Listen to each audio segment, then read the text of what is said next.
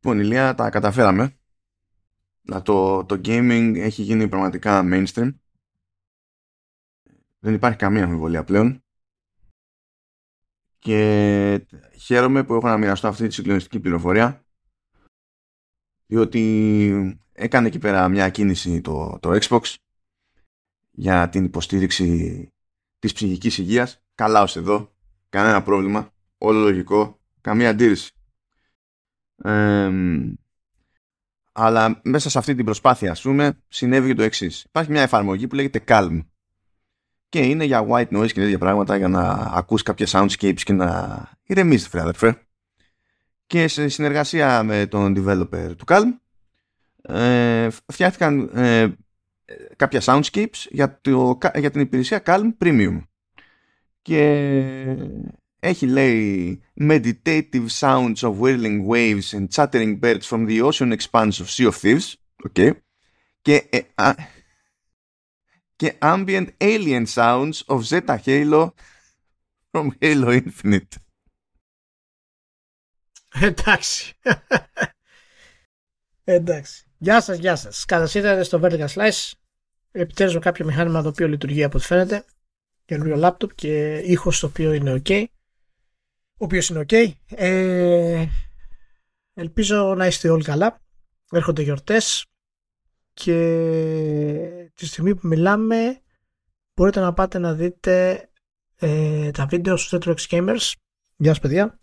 Για την άδοση της σημείωση Microsoft το review του God of War στο οποίο συμμετείχα και το τελευταίο ε, Game Theory που συμμετέχει φυσικά και ο Μάνος ο Μπέζος, ο αγαπητός φίλος. Άναψα και φώτα για πάρτι τους διάλογου να κάνω. Θυσία έγινε. Και φυσικά εμφανίστηκα και γίνεται τετράωρο έτσι. ναι, κατά τα άλλα προχωράμε. Δεν έχει πολύ καλή, πολύ ιδιαίτερη βέβαια τώρα η δισιογραφία. Έχουμε κάποια θέματα που μπορούμε να θίξουμε με το, με το Μάνο. Να πούμε ένα μεγάλο ευχαριστώ στη, στη ΛΥΠ που είναι μαζί μας για μια ακόμη φορά σε κάθε επεισόδιο και στο γαυτόν Οπότε μάλλον είμαστε έτοιμοι να περάσουμε λίγο στα, στα ειδησιογραφικά. Πάμε. Θα μείνω σε κέφι έτσι ανάλογο με το, με το αρχικό περί Calm γιατί στην τελική έρχονται γιορτές, κοντά είμαστε πλέον. Ε, θέλω να σε ενημερώσω λοιπόν Ηλία ότι το Go Simulator 3 ε, όντας αποκλειστικό στο Epic Game Store έχει ένα ζήτημα δεν υποστηρίζει τη χρήση χειριστηρίου και οι developers συμβουλεύουν τους παίκτες που θέλουν οπωσδήποτε να χρησιμοποιήσουν χειριστήριο να τρέξουν τον launcher του Epic Game Store ως εφαρμογή μέσα από το Steam.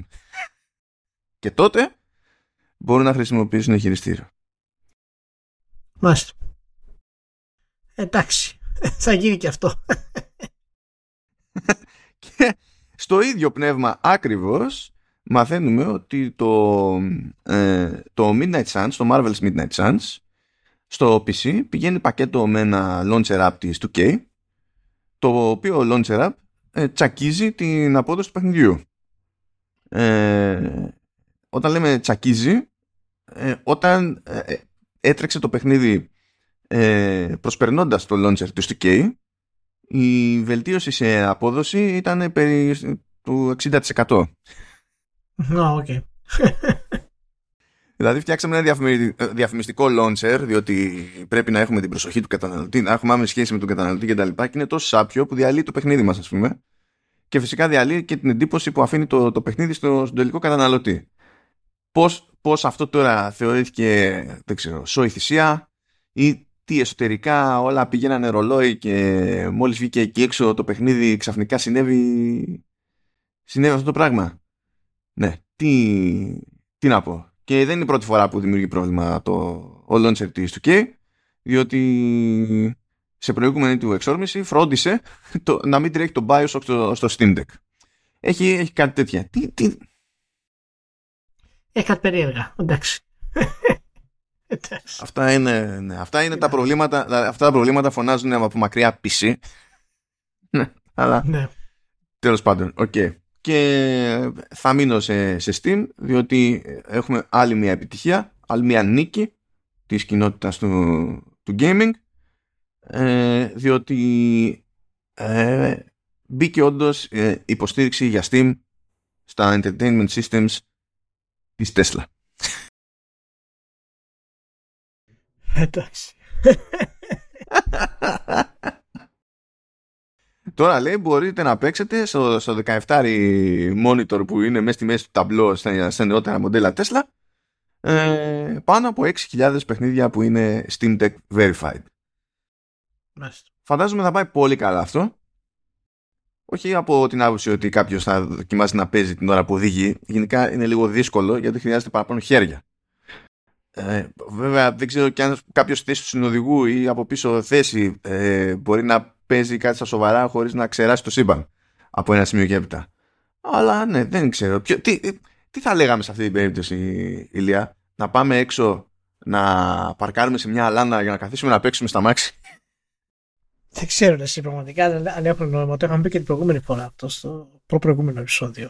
Τι σημαίνει αυτό. Είναι καθαρά ένα απίστευτα πολυτελές ε, εγχείρημα που δεν έχει κανένα νόημα στον πραγματικό κόσμο. Αλλά, ok. Okay. Why, why not; Γιατί όχι; Αυτό πρέπει να είναι ό,τι πιο φυσιολογικό έγινε στον πλανήτη Μασκ όμως. Όμως γιατί δεν ξέρω αν πήρε χαμπάρι, άρχισε να ρίχνει ban σε δημοσιογράφους που τον κράζανε. Galaxy Brain ήταν, move ήταν αυτό. Πηγαίνεις και μπα, μπανάρεις δημοσιογράφους από όχι περαστικούς, από, από μεγάλα μέσα. Από ξέρω εγώ, Washington Post, από Massable και τέτοια. Όχι, ξέρεις, είναι κάποιος σε ένα site, ας πούμε, και, και είναι, είναι κράχτης. Και σε κάποια φάση μαζευτήκαν κάτι άλλοι δημοσιογράφοι σε Twitter Space και συζητούσαν αυτό ακριβώς το, το ζήτημα, αυτή την εξέλιξη και μπήκε στο Twitter Space ο Musk μόλις, άρχισαν, μόλις τον πήγαν χαμπάρι και άρχισαν να του κάνουν ερωτήσεις βγήκε και μετά ε, όλα τα Twitter Spaces έπαψαν να λειτουργούν προσωρινά στο Twitter. Εντάξει, είναι λες και έχει βάλει στοίχημα με τον εαυτό του έτσι, δηλαδή να... Να, να, να μην αφήνει σε κανέναν περιθώριο για benefit of the doubt, δηλαδή Καθόλου. Τι να πω. Τέλος πάντων. Okay. Άρα Steam σε Tesla.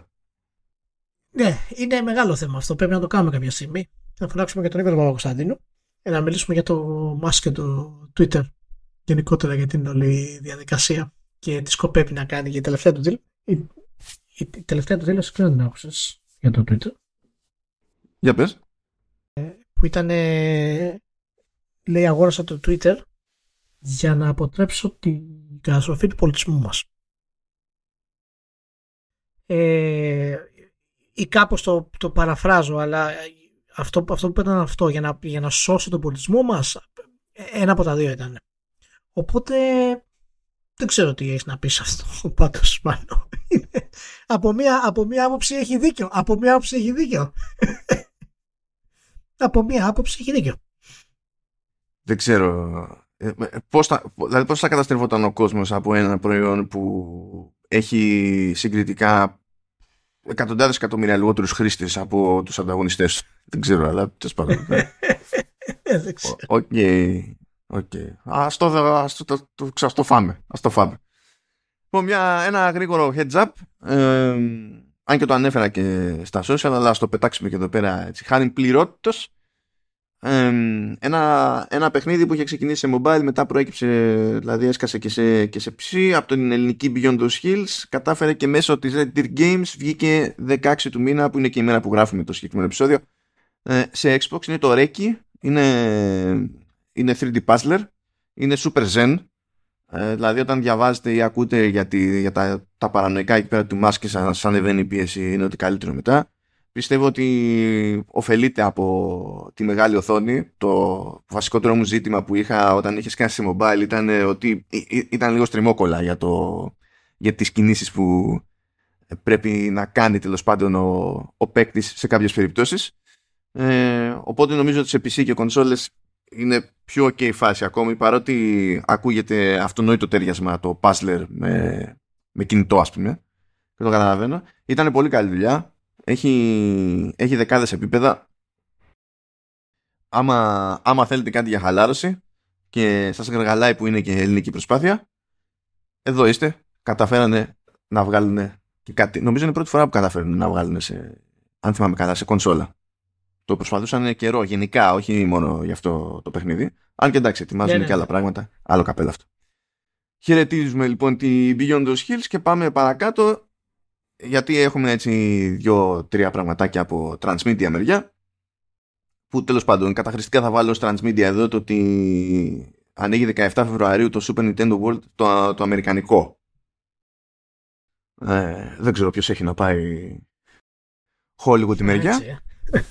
Ε. Αλλά αν πάτε εκεί κάπου στα πέριξ του Αγίου Βαλεντίνου, αν σας, σας φέρει ο δρόμος, τέλος πάντων, υποτίθεται ότι ξεκινάει και θα έχει λέει και Mario Kart Ride με augmented reality λέει και διάφορα τέτοια. Θα βάλουμε εκεί πέρα ε, links για να κόψετε κίνηση.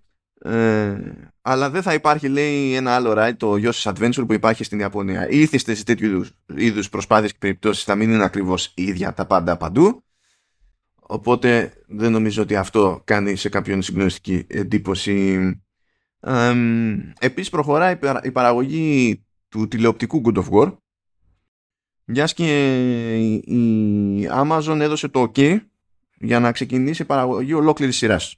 Δεν είναι η πρώτη φορά που λέμε για τηλεοπτική μεταφορά τέλος πάντων του God of War, αλλά τότε ήταν ακόμα στη φάση όπου ξεκινούσε η προσπάθεια, δεν ήταν σίγουρο ότι θα πάρει το πράσινο φως, πήρε το πράσινο φως. Και όταν θα έρθει η ώρα, από ό,τι φαίνεται, θα το δούμε σε Prime Video.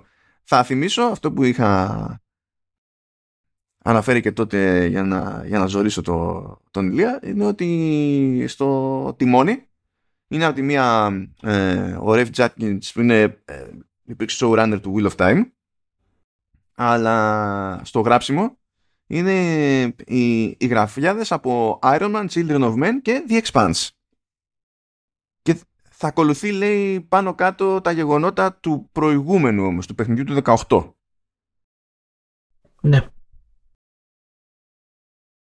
ε, που νομίζω ότι μάλλον είναι πιο λογική επιλογή. Να πεις τα κάνουν τα παλιά. Αλλά και σχέση με το Ragnarok έχω την εντύπωση ότι αυτοί το να πιάσουν την αρχή της φάσης αυτής είναι πιο normal. Ναι. Ε... Εντάξει, δεν, δεν υπάρχει κάτι να πεις στο τηλεοπτικό, να το κάνεις τηλεοπτική σειρά. Δεν έχει, δεν έχει βάθος να το κάνεις τηλεοπτική σειρά. Και Γι' αυτό το, γι αυτό το προτίμησε η Amazon. Θα είναι, θα, είναι μια, ε, ένα extravaganza ε, δράσης με κάποιες στιγμές ας πούμε ε, ξέρεις τελείως Marvel ε, επίπεδο. Και δεν είναι κακό αυτό, ok, okay, είναι αυτό που είναι, αλλά ας, ας μην προσποιούμε ότι έχει να πει κάποια σημαντική ιστορία το, το God of War. Έτσι. Το God of War ξέρει να χτυπάει ε, ωραία συναισθηματικά ε, ύψη και να τα σκαρφαλώνει αλλά ποτέ αυτά τα ύψη δεν είναι τεράστια. Και το. Δεν ξέρω τώρα. Ακούστηκε τώρα, δεν ξέρω αν και αν ισχύει βέβαια που το είπαμε κιόλα. Για ένα δισεκατομμύριο για κάθε σεζόν. Ένα δισεκατομμύριο για κάθε σεζόν, κανείς δεν είναι τόσο λεφτά. Ούτε η Amazon δεν είναι τόσο λεφτά. Είναι ιστορία. Ε, έτσι είπε η Amazon. Ε, ε, έτσι, έτσι εμφανίστηκε στα, στα, στα media, αλλά δεν ξέρω αν φυσικά είναι επιβεβαιωμένο ή όχι. Κάνα τόσα λεφτά έβαλε τέτοιο. Έβαλε στο Lord of the Rings και εκεί πέρα τα... ήταν μέσα σε όλα και όλη η προετοιμασία που χρειάζεται για πολλαπλές σεζόν. Δεν είναι ότι απλά ξέρω εγώ. Δηλαδή, δεν είναι ότι τα, και αυτά που έδωσε για το Rings of Power τα έδωσε επειδή χρειάστηκαν όλα συγκεκριμένα στην πρώτη σεζόν. Σιγά μην δώσει τώρα για God of War τα ίδια λεφτά που έδωσε Rings of Power. Αποκλείεται. Τι να σου πω, θα έχει ενδιαφέρον να δούμε πάντως στο, στο Rings of Power μόνο για να πάρει τα δικαιώματα έδωσε πάνω από 200 εκατομμύρια. Εδώ πέρα δεν πήρε η Sony 200 εκατομμύρια για τα δικαιώματα του God of War. Αυτό είναι σίγουρο. Αλλά τέλος πάντων. Ε, συνεχίζουμε διότι βρήκε εταιρεία παραγωγής η κινηματογραφική μεταφορά του Death Stranding. το αναλαμβάνει λέει Hammerstone Studios που θα χρηματοδοτήσει πλήρως λέει το, την, την παραγωγή ε, και ο Kojima θα είναι σε ρόλο παραγωγού ε, και θα συμμετέχει μέσω του, ε, του γραφείου που έχει Kojima Productions στη, στο Los Angeles. Τώρα εδώ πέρα πώς το κόβεις Ηλίας, ε, πρώτα απ' όλα ποιες είναι οι πιθανότητες ποιες είναι οι πιθανότητες να κρατηθεί ο Kojima και να μην χώνεται εκεί που δεν τον σπέρνουν σε αυτή τη, τη φάση. Ποιες είναι οι πιθανότητες; Ε, λοιπόν, κοίτα να δεις τώρα. Θα πω κάτι το οποίο μπορεί να μην το περιμένεις. Για πες. Λοιπόν, πρόσεξα να δεις. Ε, εάν αυτό γινόταν τηλεοπτική σειρά, θα είχε ενδιαφέρον. Αν θυμάσαι, ε, έχει ξαναγίνει τουλάχιστον θεματικά και το, από εκεί το έχει πάρει και ο, και ο Kojima τη βασική ιδέα του, του Death Stranding, ε, το, του gameplay, έτσι, γι' αυτό είναι μεγάλος ε, δημιουργός. Ε, στην ουσία βασίζεται πάνω στο Waterworld, αν το θυμάσαι, με τον Kevin Costner. Ο οποίος δουλειά του ήταν ένας ταχυδρόμος προσπαθεί να ενώσει. Θεωρώ ήταν και αδικημένο το Waterworld. Έφαγε, επειδή δεν πήγε καλά κινηματογραφικά, έμεινε ότι και καλά είναι μούφα, ενώ διαφωνώ, ας πούμε. Τέλος πάντων, ναι. Ναι, ναι, δεν είναι μούφα, αλλά τέλος πάντων. Ε, anyway. Ε, και θα ήταν νομίζω πολύ ωραίο στην οπτική σειρά να το κάνει. Αυτό προσπαθεί να το κάνει ταινία, που δείχνει φυσικά και το, και το έπρος που θέλει να, να φτάσει, αλλά το μόνο μου πρόβλημα σε αυτό είναι ότι φυσικά το θέλει πάρα πολλά χρήματα για να υλοποιήσεις το όραμα του Kojima. Θέλει πολλά χρήματα στα video games για να το κάνεις αυτό το πράγμα. Ε, μόνο και μόνο το, το imagery ας πούμε που έχουν τα παιχνίδια του ε, και ξέρουμε και την τελειομανία του και την αιμονή του στην πληρωμέρεια. Πώς, πώς θα δεχθεί ο Kojima κάτι το οποίο δεν είναι ακριβώς αυτό που πρέπει; Δηλαδή ήδη τα παιχνίδια του είναι, είναι cutting edge ας πούμε σε motion capture. Οπότε ε, υπάρχουν τεχνικά προβλήματα και εμπορικά προβλήματα πριν καν ξεκινήσουμε να συζητήσουμε αν θα προσλάβει editor ή όχι. Γιατί αν νομίζεις ότι θα κατέβει στους ε, παραγωγούς και θα τους δείξει το 4 ώρες και 20 λεπτά ε, ταινία και θα του πούνε οκ είμαστε πάνω να τη βγάλουμε να κάνουμε το έπος του, το αποκάλυψη τώρα ας πούμε ε, θα έχουμε πρόβλημα. Τέλος πάντων, ε, εντάξει, διάβασα πάντως και στο, στο facebook και σαν social media που ότι πάντα αυτό ήταν το όνειρό τους. Δεν ήταν αυτό το όνειρό τους, παιδιά. Όχι, όχι. Εδώ είναι, υποτίθεται ότι είναι παραγωγός. Δεν είναι παρα... όνειρό του να γίνει παραγωγός. Ναι, ναι. Ναι, ο, ο, ο, ο, ο κόσμος μπερδεύει και τι πραγματικά ήθελε ο Kojima, γιατί νομίζει ότι επειδή έκανε παιχνίδια τα οποία είναι κινηματογραφικά, ε, ήθελε να πάει στο κινηματογράφος. Δεν ήθελε να πάει. Αν ήθελε να πάει στο κινηματογράφος Kojima, θα το είχε κάνει. 20 χρόνια πριν και 25 να μπορέσει να κάνει κάτι στο κινηματογράφο. Δεν, δεν είναι το, το, το, αυτό που τον καίει να γίνει σκηνοθέτης. Σκηνοθέτης είναι. Αυτό που τον καίει είναι να, το, να το κάνει σε παιχνίδι. Αυτό είναι που τον καίει. Και τώρα γι' αυτό και είναι σε προχωρημένη ηλικία ο άνθρωπος σχετικά για να πει να κάνει κάτι κινηματογραφικό. Δεν μπορώ να πιστέψω ποτέ ότι ο Κοτζίμα δεν δέχτηκε καμία πρόταση, δεν κυνήγησε ο ίδιος πρόταση να βγάλει ακόμα και ένα απλό action movie ας πούμε φαντασμαγορικό κτλ. Ή, ή ακόμα και άνιμε. Αυτά είναι πολύ εύκολα για να τα κυνηγήσει ο Kojima και δεν το έκανε ποτέ. Δεν είναι, ο Kojima δεν είναι απλά το όνειρο να γίνεις σκηνοθέτης στον κινηματογράφο και να αφήσεις τα games. Ο Kojima είναι game creator. Απλά έχει αυτό το πρόβλημα. θέλει, θέλει οπωσδήποτε πάνω από το game creation να βάλει και ένα κινηματογραφικό όραμα. Το οποίο είναι, είναι μοναδικό στο είδος του. Παραμένει μοναδικό στο είδος του. Και δεν έχει αντιγραφεί, μάλλον. Ε. Δεν έχει αντιγραφεί. Κανένας να σου πω κάτι. Να σου πω λίγο κάτι. Αν πάμε σε επίπεδο ιδεών, κρίμα. Που δεν έχει καταφέρει κάποιος να τον αντιγράψει ή να τον προσεγγίσει, δεν ξέρω και εγώ τι. Αν το πάμε σε επίπεδο γραψίματο, ευτυχώς. Φτηνά την γλιτώσαμε. Ε, ε, ε, εντάξει, εντάξει. Προφανώς, προφανώς. Δεν μπορούμε να τα έχουμε όλα. ναι, ναι, κάπως έτσι. Όλα είναι θέμα ισορροπιών. Εντάξει. Ε, όλα είναι θέμα ισορροπιών. Ναι θα κάνουμε επίσης μερικά γρήγορα από mergers, acquisitions και τα συναφή. Ε, αυτή τη φορά έχει πλάκα διότι ακόμα και οι μικρότεροι μπλέκουν στην όλη υπόθεση. Π.χ. ας πούμε πήγε η Splash Damage και αγόρασε την, αγόρασε την, την Bulkhead η οποία Bulkhead τι έχει βγάλει μέχρι πρώτη, ε, έχει βγάλει τον Battalion 1944, αλλά και πριν από αυτό είχε βγάλει το, το Turing Test. Χώνονται, ό, όλοι αγοράζουν τους πάντες. Εδώ δεν θα διαμαρτυρηθεί κανένας για consolidation, δεν καταλαβαίνω. Αλλά δεν ξέρω. είναι, είναι έτσι λίγο περίεργα τα, περίεργα τα πράγματα. Ε, τώρα θα δούμε τι, τι θα γίνει από εκεί πέρα. Από εκεί πέρα ε, φαίνεται όλοι να είναι ψημένοι να συνεχίσουν να ασχολούνται με first person shooters και τα, και τα συναφή. Να θυμίσω βέβαια, να θυμίσω βέβαια ότι η Splash Damage ανήκει στην Legiu η οποία Legiu ανήκει στην Tencent. Ναι. Απλά το λέω έτσι για το χαβαλέ της υπόθεσης. Και μιας και είπα Tencent, να πω ότι και ο, πως η Tencent ως Tencent πήγε και πήρε το 20% της κορεατικής Shift Up. Θα πείτε ποια είναι αυτή η Shift Up και, και τα, και τα συναφή, εγώ. Ε, η, αλήθεια είναι, η αλήθεια είναι ότι είναι λίγο δύσκολο έτσι να θυμάστε κάτι πρόχειρο γιατί οι ασιατικοί τίτλοι δεν έχουν εύκολη διανομή ή πάρα πολύ σπρόξιμο τέλος πάντων στη Δύση αλλά έτσι κι αλλιώς προηγουμένως οι τύποι μπλέκανε με mobile. Είχαν τον Destiny Child και τον Goddess of Victory άνω κάτω τελεία Nikke. Ε, ναι, ήταν λίγο, λίγο, λίγο πλεονασμός αυτό, αλλά τέλος πάντων, OK. Okay. Το θέμα είναι όμως ότι αυτό που μπορεί να θυμάστε είναι το Stellar Blade, το οποίο έρχεται με την υποστήριξη της Sony και είναι...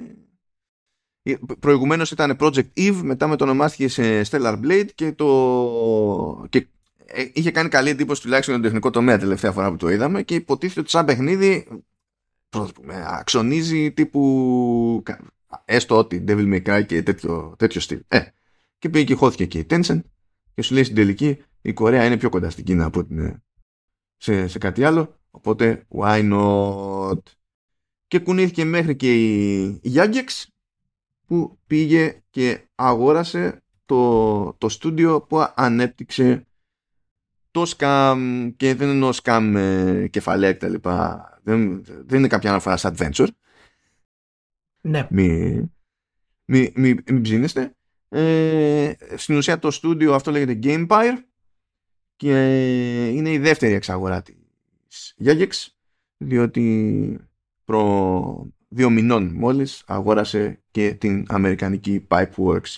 Γενικά το ζήτημα δεν είναι να τα θυμάστε όλα αυτά. Το ζήτημα είναι να σημειώνετε και να τα θυμάστε ότι είναι πολύ μυστηριά περίοδο για τη βιομηχανία. Πολύ μυστηριά, μυστηριά περίοδος για τη βιομηχανία. Παίζει αναβρασμός και χώνουν όλοι λεφτά παντού.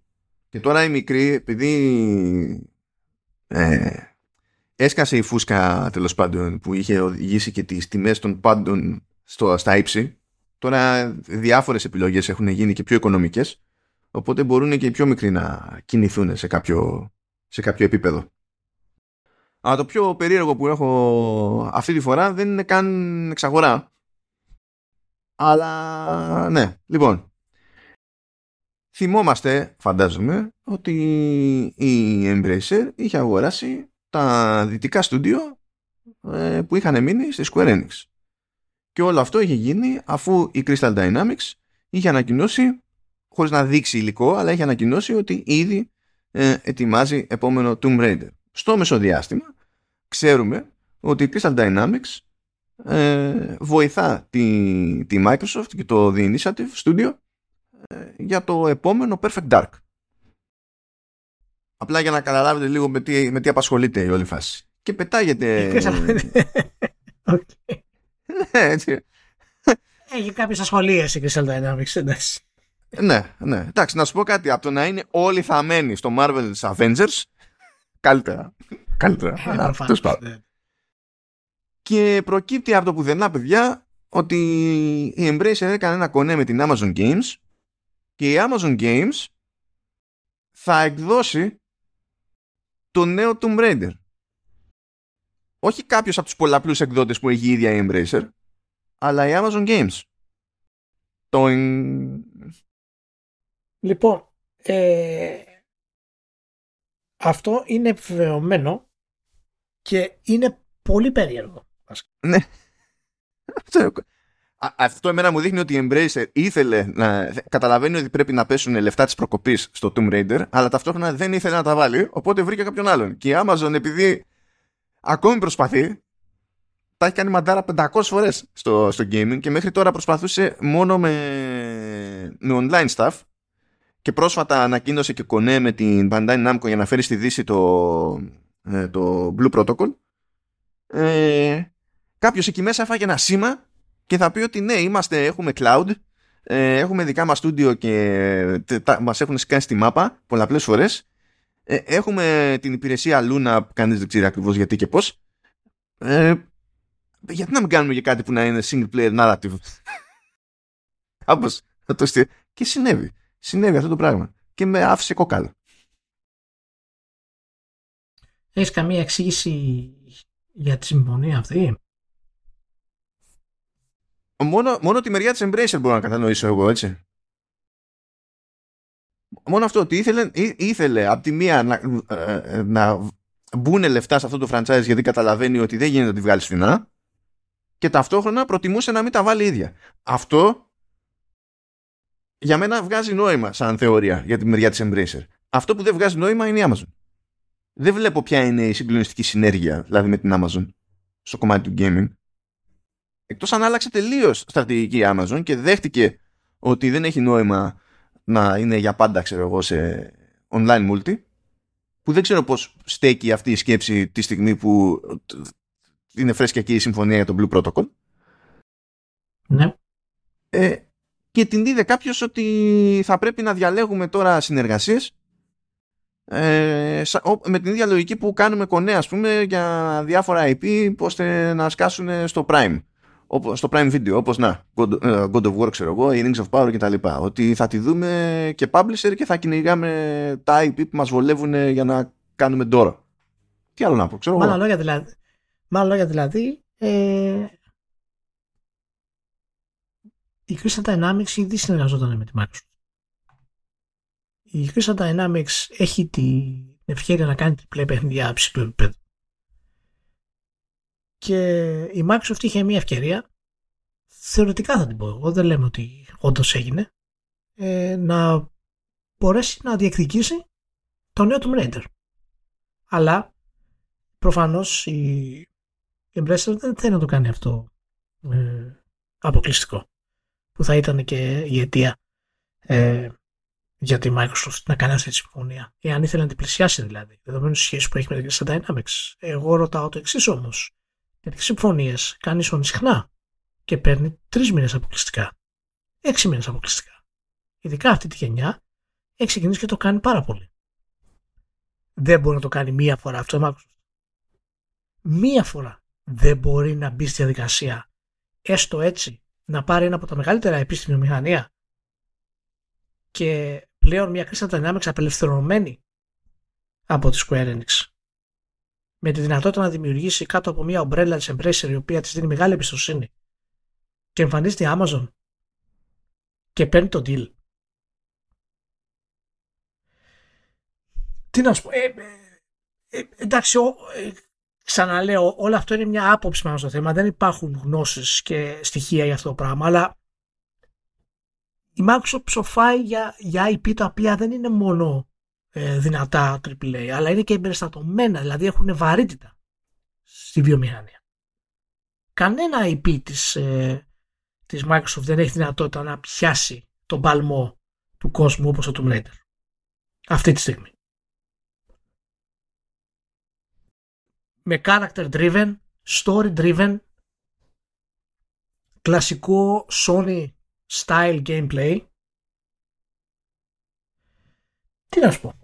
Δεν ξέρω. Δεν εγώ πιστεύω ότι η Microsoft θα το ήθελε και ταυτόχρονα δεν έστεκε να το κυνηγήσει τώρα. Ε, δεν ξέρω αν θέλει η Microsoft γενικά τέτοιου είδους συμφωνίες ε, για, για μεγάλα IP ε, γιατί τα, με indies τα κάνει και τα δένει με το Game Pass. Με indies τα κάνει. Αλλά για indies είναι και πιο εύκολο διότι συνήθως οι indies δυσκολεύονται περισσότερο να βγουν σε 500 format με τη μία. Ενώ μια μεγάλη παραγωγή έχει ανάγκη να βγει κάπου με τη μία και θέλει περισσότερα λεφτά για να μπει μέσα εφόσον αποκλείσει κάποιο, για ένα διάστημα τέλος πάντων κάποιο format. Α, αλλά με δεδομένη τη μανούρα που τρέχει τώρα με την Activision Blizzard για σκέψου να έβγαινε η Microsoft και να έλεγε ότι πλήρωσα για αποκλειστικότητα. Θα μου πεις το λέει και η Sony κάτι και λίγο. Ναι, αλλά βλέπ, ξέρουμε ότι ο, ο κόσμος γενικά, είτε μιλάμε για media, είτε μιλάμε για κοινό, είτε μιλάμε για ρυθμιστικές αρχές, μέχρι στιγμής έχουν ε, αποφασίσει ότι θα αντιμετωπίσουν διαφορετικά το ίδιο στυλ κίνησης στις δύο περιπτώσεις. δηλαδή, ξέρω εγώ. Και από την άλλη, δεν είμαι σίγουρος αν εφόσον μιλάμε για μεγάλο και σημαντικό IP, χώρια το ότι έχει ξανακάνει τέτοια ιστορία με το Rise of the Tomb Raider και εκεί και αν έφαγε κρά, το κρά για αιώνες. θέλει, πιστεύεις η Microsoft του σήμερα άμα είναι να στάξει λεφτά να στάξει λεφτά για IP που δεν θα της μείνει; Μα να σου πω κάτι, δεν λέω ότι είναι μια επένδυση που μπορεί να κάνει. Αλλά γιατί το, να μην το δει όπως είδε η Sony το Death Stranding; Το Death Stranding έφερε πολύ στο PlayStation; Όχι. Αλλά έφερε κύρος. Έφερε βαρύτητα. Και έδειξε ότι η Sony έχει τη δυνατότητα να εκδίδει παιχνίδια τα οποία είναι τελείως διαφορετικά. Έδωσε ταυτότητα στο PlayStation. Βγήκε μετά στο, στο PC, το Death Stranding, τι ωραία είναι καλά. Όλοι το έχουν συνδέσει με το PlayStation. Η κλασική αυτή επιλογή, τη θυμόμαστε που, που παίζει Pro Evolution Soccer, ε, είναι PlayStation παιχνίδι. Μα υπάρχει και στο PC. Όχι, PlayStation είναι. Ε, αυτά εγώ τα λέω για τη Microsoft αυτή τη στιγμή, γιατί μέσα σε όλο αυτό το χαμό που προσπαθεί να κάνει, ε, δεν έχει ακόμα ε, IP το οποίο να μπορεί να σταθεί. Και δεδομένου ότι θέλει να κοντράρει τη Sony. Γιατί τόσες επενδύσεις στα AAA studio που κάνει, προφανώς είναι μέρος της στρατηγικής της. Δεν ξέρω πόσο μπορεί να περιμένει και έχουμε ξαναπεί ότι παίρνει χρόνο βέβαια για να στηθούν τα AAA. Αλλά τα AAA τα καινούργια IP της Microsoft δεν είναι απαραίτητο να πετύχουν. Και τα, τα τρέχοντα IP της Microsoft δεν έχουν τη βαρύτητα την εμπορική ενό του Raider. Δεν την έχουν. Πώς θα το κάνουμε. Ούτε το Gears of War δεν έχει, ούτε το Halo δεν έχει. Το Forza και τα λοιπά, τα, τα, τα βγάζω εκτός συναγωνισμού γιατί είναι πολύ συγκεκριμένα. Είναι racing. Οπότε τέτοιες στιγμές για μένα είναι ευκαιρίες όπως η Microsoft να, να τις εκμεταλλευτεί καλύτερα. Ε, ξαναλέω, αυτά είναι τώρα έτσι απ' έξω στοιχεία. Σκέψει είναι αυτές. Δεν είναι τώρα σημαντική θέση που, που παίρνω κτλ. Είναι απλά σκέψεις ε, πάνω στην όλη διαδικασία. Κατά 99% οι άνθρωποι αυτοί ξέρουν καλύτερα από εμένα και από εμάς και είπαν ότι δεν τους βολεύει αυτή η κίνηση. OK. Okay. Αυτό. Δεν, δεν μπορώ να συλλάβω καν ότι θα έρθει η ώρα ξέρω, για, το, για το παιχνίδι και θα πρέπει να συνεννοηθώ με την Amazon. Το οποίο δεν, δεν είναι ότι με σκοτίζει, διότι δεν είναι ότι δεν έχω επαφή με την Amazon. Αλλά μου φαίνεται σουρεάλ. δεν. Ναι. OK. Okay. Εντάξει. Ε, ας το αφήσουμε αυτό. Ε, θα μείνουμε όμως στο, σε, σε ένα σχετικό σουρεαλισμό. Λοιπόν, ήρθε, ήρθε η μέρα που θα υπερασπιστώ το, το Fortnite διότι ε, πρέπει να διαχωρίζουμε τα ζητήματα και τις συμπάθειες και αντιπάθειες κτλ. Λοιπόν, έγινε μια απόπειρα για μια αγωγή από, ε, από γονείς δύο, δύο ανηλίκων. Ε, ξεκίνησε όλη αυτή η φάση το 2019, πέρασε από διάφορα στάδια και τέλος πάντων ε, θεωρήθηκε στο, στον Καναδά ότι υπάρχει ζήτημα τέλος πάντων που πρέπει να εξεταστεί δικαστικά και επιτρέπει στην αγωγή να προχωρήσει. Ε, ο ισχυρισμός ο βασικός είναι ότι η Epic Games λέει ε, έκανε το Fortnite με πλήρη συνείδηση και γνώση να είναι όσο πιο εθιστικό γίνεται. OK. Okay. Και ότι αυτό φυσικά είναι, είναι πρόβλημα γιατί κολλήσανε τα παιδιά μας στο Fortnite και δεν ξέρω και εγώ τι. Τα, αυτά τα, τα, τα κλασικά ρε παιδί μου. Και λέει, το, λέει η έδρα, the court concludes that there is a serious issue to be argued supported by sufficient and specific allegations as to the existence of risks or even dangers arising from the use of Fortnite. Ναι. Ε, τουλάχιστον δεν συμφώνησε στο ότι ε, όλο αυτό ήταν σκεμμένο. Λέει The court finds that there is no evidence for these allegations of the deliberate creation of an addictive game. This does not exclude the possibility that the game is in fact addictive and that its designer and distributor are presumed to know it. Πού να... Ε, ένα, ένα κομμάτι μου δεν μπορεί να πει ότι δεν είναι σχεδιασμένα όλα αυτά τα παιχνίδια ε, με συγκεκριμένες λούπες που να δημιουργούν ένα προφανές reinforcement, ας πούμε, για να επανέρχεσαι και να επανέχεις. Να... Δηλαδή, αυτό είναι. Το έχουμε πει, το ξέρουμε ότι οι ψυχολόγοι έχουν μπλέξει με αυτή τη βιομηχανία και έχουν συγκεκριμένη χρησιμότητα. Και ειδικά σε περιπτώσεις παιχνιδιών που είναι στημένα για να τραβάνε όγκο τέλος πάντων από χρήστες και να βαράνε νούμερα σε engagement. Είναι, είναι ok, ξέρω εγώ, αυτό.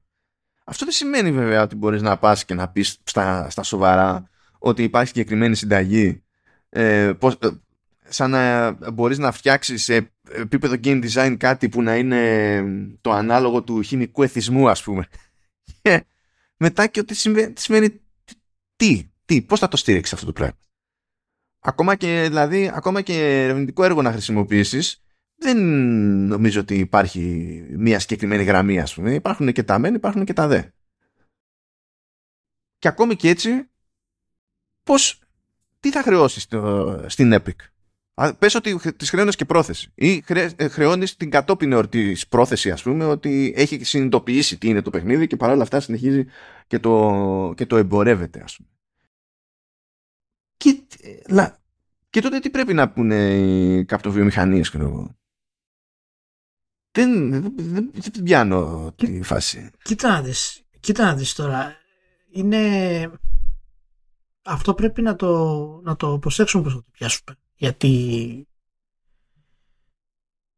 κάπως έτσι ξεκίνησε και η φάση με, τη, με τις καπνοεταιρείες. Δηλαδή ήταν αδιανόητο μετά την εποχή που ήταν, είχαν μεγαλύτερο διαφημιστικό budget το 60 παραδείγματος χάρη και το 70 ε, στον κόσμο ουσιαστικά ε, να δεχτεί κάποιος ότι α, ε, στην ουσία μας βλάπτανε, μας δημιουργούσαν καρκίνο. Και αυτό πήρε πολύ καιρό να γίνει. Εγώ θα πω στο εξής, χωρίς να είμαι ειδικός ε, για το θέμα, αλλά ε, η διαδικασία που έχουν χτιστεί μοντέρνα παιχνίδια ε, βασίζεται πάνω στη, στην τοπαμίνη. Είναι δηλαδή επίτηδες σχεδιασμένα έτσι. Ναι, συμφωνώ να, να, δημιουργήσουν, να δημιουργήσουν εθισμό. Αυτό τώρα, αν αυτό καθιστά κάτι εγκληματικό, ε, είναι πολύ πολύπλοκο. Ε, διότι όλος ο πλανήτης είναι χτισμένος επάνω στο πάμι. Η διαφήμιση που βλέπεις στη τηλεόραση είναι σχεδιασμένη έτσι ώστε να σου ιντριγκάρει κάτι, να σε οθήσει, να σε, να σε κοροϊδέψει να κάνεις κάτι αυτό που ακούς στο ραδιόφωνο έχει ένα συγκεκριμένο ρυθμό, μια συγκεκριμένη ροή για να σε ευχαριστήσει και να ξαναμπείς να το ακούσεις. Ε, όλα είναι φτιαγμένα σε αυτό το πράγμα. Το show στο NBA παραδείγματος χάρη είναι φτιαγμένο για να σε ε, εθίσεις σε αυτό το, το χάος να μπεις μέσα. Ε, όλα έχουν από κάτι και σίγουρα κάτι όπως είναι τα video games επειδή έχουν ε, παιδιά και νέοι ας πούμε πολύ exposure που δεν το είχαμε παλαιότερα. Το καταλαβαίνω ότι ίσως πρέπει να είναι ε, σημαντικό να μπούμε σε μια διαδικασία να το συζητήσουμε αυτό το πράγμα. Αλλά αυτό απέχει πάρα πολύ από το να μπούμε σε μια εταιρεία δεν μπορείς να συνδυάσεις το παιχνίδι σου ε, όπως θέλεις. Ναι, γιατί αυτό που παίζει ρόλο πρέπει είναι κάπως να συνυπολογίζεται είναι το αν αυτό οδηγεί σε κάποιο είδους ε, εκμετάλλευση ή σε κάποιο φαινόμενο που είναι πέρα από τις δυνάμεις σου και σου δημιουργεί ζημιά στην καθημερινή σου ζωή. Και τα δύο αυτά ζητήματα είναι διαφορετικά. Δηλαδή στην Ευρώπη, ας πούμε, γίνεται, γίνονται κάποιες κινήσεις, αλλά δεν σου λέει ε, ε, γιατί τα παιχνίδια είναι θυστικά. Δεν σου λέει αυτό το πράγμα. Πηγαίνει και σου λέει ότι έχουν διαπιστωθεί, έχει διαπιστωθεί ότι σε διάφορα πράγματα που είναι, ξέρω εγώ, στο UI, είναι στον τρόπο με τον οποίο επικοινωνούνται κάποια πράγματα, πώς προβάλλονται κτλ.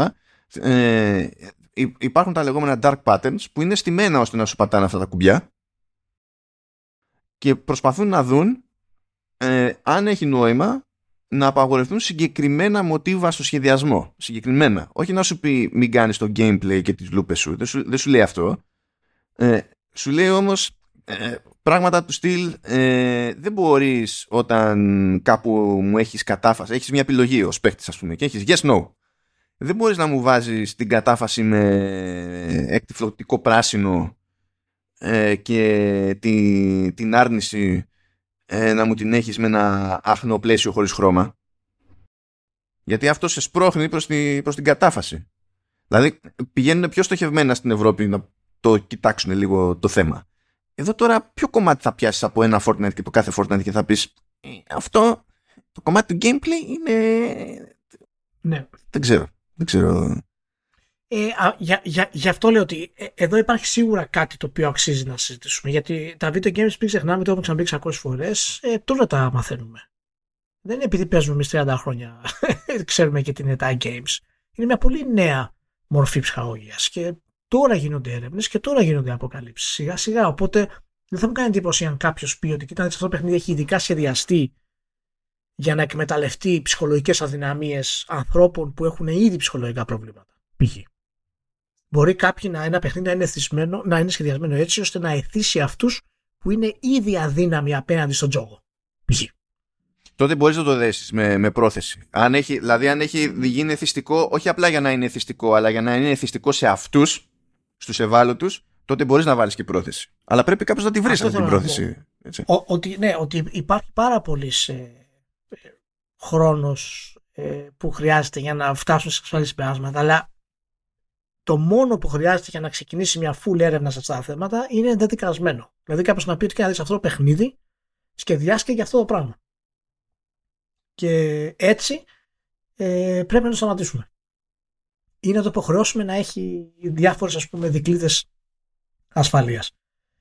Ε, είναι πολύ πλοκό το θέμα μάλλον. Πολύ πολύ πλοκό το θέμα. Αλλά ε, γιατί δεν υπάρχει νομικό προηγούμενο να πεις το World of Warcraft είναι σχεδιασμένο έτσι. Είναι σχεδιασμένο πάνω σε αυτό το μοτίβο. Δεν είναι το, το item based looting ας πούμε. Είναι σχεδιασμένο σε αυτό. Η επανάληψη αυτή η συνέχεια μπλα μπλα μπλα είναι σχεδιασμένο πάνω σε αυτό. Αλλά πώς αυτό θα αποδείξεις και θα πεις στην εταιρεία μην το κάνεις αυτό ενώ η εταιρεία θα σου πει μα αυτό είναι το game design μου. Αυτό θα μου φέρει περισσότερο κόσμο. Πώς θα το αποδείξεις αυτό ότι δεν είναι υγιές; Αυτό είναι, το, αυτό είναι το, το δύσκολο. Αυτονόητα η πλειοψηφία δεν καταλήγει να είναι εθισμένη σε βαθμό που να είναι καταστροφικό για, τη, για την καθημερινότητα, ας πούμε. Και αυτό είναι, είναι φωσφάνα, είναι αυταπόδεκτο. Δηλαδή, αν, από την άποψη ότι εμπειρικά μιλώντας, και αν το εξετάσεις μόνο εμπειρικά, θα έπρεπε να το, θα τα ακούγαμε, δεν θα το γλιτώναμε αν ήταν αν ήταν η πλειοψηφία, η μεγάλη μερίδα ας πούμε, που κατέληγε να έχει στην καθημερινότητα πρόβλημα επειδή ξέρω εγώ καίγεται στο Fortnite. Γι' αυτό λέω, είναι, είναι, είναι πολλά αυτά. Λοιπόν, για να προχωρήσουμε τώρα. Μια έτσι γενική υπενθύμηση ότι ξεκίνησε το κονέ που είχε προαναγγείλει η Microsoft με τη Riot για το Xbox Game Pass και τουλάχιστον η συνεργασία αυτή τη στιγμή που τρέχει από 12 Δεκεμβρίου ε, αγγίζει PC στην ουσία και mobile κατ' επέκταση. πράγμα που σημαίνει ότι αν κάποιος έχει σκάλαμα με παιχνίδι της Riot μάλλον έχει ένα, ένα κίνητρο παραπάνω να ασχοληθεί με, ε, με, το, με το Game Pass είτε μιλάμε για το Ultimate είτε μιλάμε για το PC Game Pass από την άποψη ότι στο, Valorant, στο Valorant ας πούμε παίρνει όλους τους agents ε, που υπάρχουν ήδη και όσους είναι να προσθεθούν τους παίρνει με τη μία ε, 20% XP boost στο Battle Pass, Event Pass και τα λοιπά. Αυτό θα είναι, αυτό πιστεύω, αυτό είναι uncool. Αυτό είναι uncool. Ναι. Γιατί επηρεάζει το progression. Αυτό είναι uncool. Uh, όλοι οι champions είναι διαθέσιμοι στο, στο League of Legends και όσοι έρχονται επίσης 20% XP boost. Okay. Legends of Runeterra όλες οι κάρτες λέει στο Foundation Set. Teamfight Tactics ε, One star rare little legend tacticians. OK. Okay. Ε, τέσσερα arena skins λέει μέχρι τον Απρίλιο του 23 και ένα arena skin ε, για κάθε μήνα από εκεί και έπειτα. Στο League of Legends Wild Rift που έρχεται τον Ιανουάριο ε, θα είναι με τη μία διαθέσιμη πάνω από 80 champions. Θα, όλοι που θα είναι στο παιχνίδι τέλος πάντων ε, και όποιος θα προστίθεται θα σκάει κατευθείαν. Επίσης 20% XP boost, συνεχίζει να μου αρέσει αυτό. Α, και τέλος πάντων υπάρχει έτσι και μια προθετική κίνηση που λέει ότι όσοι συνδέσουν τους λογαριασμούς από Riot μεριά με, το, με τη Microsoft για το Game Pass μέχρι 1η Ιανουαρίου του 2023 ε, έχουν και καλά κάτι bonus rewards που στην ουσία είναι items και τα λοιπά λέει Pocket Sage Buddy στο Valorant, Master Chest and Key στο League of Legends, Little Legend Rare Eggs. Τέλος πάντων, δείτε τη λίστα. Γιατί, ναι, OK. Okay. Αλλά αυτή είναι μια, μια κίνηση τέλος πάντων που υπάρχει, είναι εδώ για το σπρόξιμο στο PC ξεκάθαρα. Δηλαδή, άσχετα με το αν θα γίνει κάτι με το Wild Rift όταν το δούμε στις κονσόλες, ας πούμε, ή αν φυτρώσει κάποια στιγμή Valorant σε κονσόλες, δεν ξέρω. Αλλά σίγουρα αυτό είναι για το σπρώξιμο στο PC που είναι και λογικό από την πλευρά της Microsoft διότι εκεί πέρα είναι μεγάλη είναι μεγάλη λίμνη τέλος πάντων. Έχει περισσότερο ναι. χώρο για ανάπτυξη σε σχέση με τις κονσόλες και αυτό ισχύει από πριν και θα συνεχίσει να ισχύει γενικότερα οπότε δεν νομίζω ότι εκπλήσεται κανείς στα της Microsoft απλά ένα γρήγορο update, πολύ γρήγορο στην ιστορία με την Activision Blizzard. Μιας και από την τελευταία φορά που τα συζητήσαμε, προέκυψε ότι μέρος της πρότασης που έκανε η Microsoft στη Sony για τη δεκαετή διάθεση τέλος πάντων Call of Duty σε PlayStation ήταν και η δυνατότητα να μπει το Call of Duty στο PlayStation Plus. Και από ό,τι φαίνεται ούτε αυτό ενδιαφέρει τη Sony. Έχουμε πει βέβαια ότι η Sony δεν ενδιαφέρει να κάνει καμία συμφωνία. το είπαμε πριν το, η Sony πει όχι. Να, να είμαστε συγκεκριμένοι, να το λέμε όλοι. Ναι. Ισχύει, ισχύει. Οπότε το πανηγυράκι αυτό συνεχίζεται και Άγιος ο Θεός, δηλαδή τέλος πάντων. Τώρα δεν ξέρω τι θα ακουστεί σε, κυρίως από πόλεμο δηλώσεων μέχρι τέλη Φεβρουαρίου, αλλά η, επόμενη πραγματική προγραμματισμένη εξέλιξη τέλος πάντων είναι τέλη Φεβρουαρίου από Βρετανία μεριά γιατί πρέπει να δώσει να γνωμοδοτήσει συγκεκριμένα το CMA και το παρατάμε και αυτό. Και κοιτάξτε τώρα τι γίνεται. Έχουμε μια ζήτηση που θα ακολουθήσει. Ε, που εντάξει τέλος πάντων γίνεται ας πούμε ότι γίνεται με αφορμή το God of War που το τελείωσε ο Ηλίας. Εγώ έχω το αφήσει κάτι ψηλά θα το τελειώσω αφού ηχογραφηθεί το συγκεκριμένο επεισόδιο που ακούτε. Ε, έχουμε τέλος πάντων εικόνα σε κάθε περίπτωση αλλά είναι και πάτημα για μια γενικότερη συζήτηση για την κατεύθυνση στα, που φαίνεται να ακολουθεί η Sony στα παιχνίδια της και τη λογική οπότε θα καταπιαστούμε με αυτήν πριν καταπιαστούμε με αυτήν βέβαια, να καταπιαστούμε με τη, ε, με τη LIP που συνεχίζει με τη χορηγία της ε, Vertical Slice, Command OS και, και Halftone FM. Έχοντας κλείσει τα, τα 16 χρόνια δραστηριότητας και τα 16 χρόνια καλού κλίματος και συνεργασίας, συνεχίζει και αναπτύσσεται. Ε, δικαίως δηλώνει Creative Studio, διότι έχουμε πει πια ότι καταπιάνεται με ότι τύπου, ας το πω, ε, εντός αγωγικών από εφαρμογή, με την έννοια εφαρμογή της τεχνολογίας και ποικιλία τεχνολογία, όχι εφαρμογή όπως app, δεν εννοώ, δεν εννοώ αυτό το πράγμα, γιατί ξέρουμε ότι θα κάνουν πράγματα στο physical space, θα κάνουν πράγματα στο virtual space, θα φτιάξουν πλατφόρμες ε, για εταιρική χρήση, θα φτιάξουν ε, ε, μικτές παρουσιάσεις τέλος πάντων θα, θα βασίζονται σε interactivity, σε mixed reality κτλ. Μπλέκουν οι άνθρωποι με το, με το metaverse και μέχρι στιγμής ευτυχώς τους πηγαίνει μια χαρά. Έχουμε πει ότι προηγουμένως μας είχατε ακούσει να λέμε ότι ήταν να καλυφθούν κάτι θέσεις. Αυτές οι θέσεις έχουν καλυφθεί πλέον. Τώρα το αν θα προκύψει άλλο κοινό, κενό παρακάτω θα το δούμε και άμα προκύψει θα τα ακούσετε διότι θα έχουμε λόγο να σας το θυμίζουμε και σε, και σε εκείνη την περίπτωση. Καλές γιορτές να πούμε στους ανθρώπους βασικά και στη, ενώ και, και στη ΛΥΠ. Καλές γιορτές και υγεία πάνω απ' όλα. Βέβαια και τα 16 να γίνουν, εντάξει, ας μην πω 116 γιατί μέχρι τότε ξέρω εγώ ποιος ή ποιος πεθαίνει, λέει, αλλά να, να συνεχίσουν με την ίδια ορμή, την ίδια σταθερότητα, ανάπτυξη και, και επιτυχία και να είμαστε cool, εκατέρωθεν, άσχετα με το, τι, με το αν υπάρχει χορηγία ή όχι, γιατί έτσι κι αλλιώς γνωριζόμαστε σε κάποιο βαθμό και προσωπικά δεν είναι...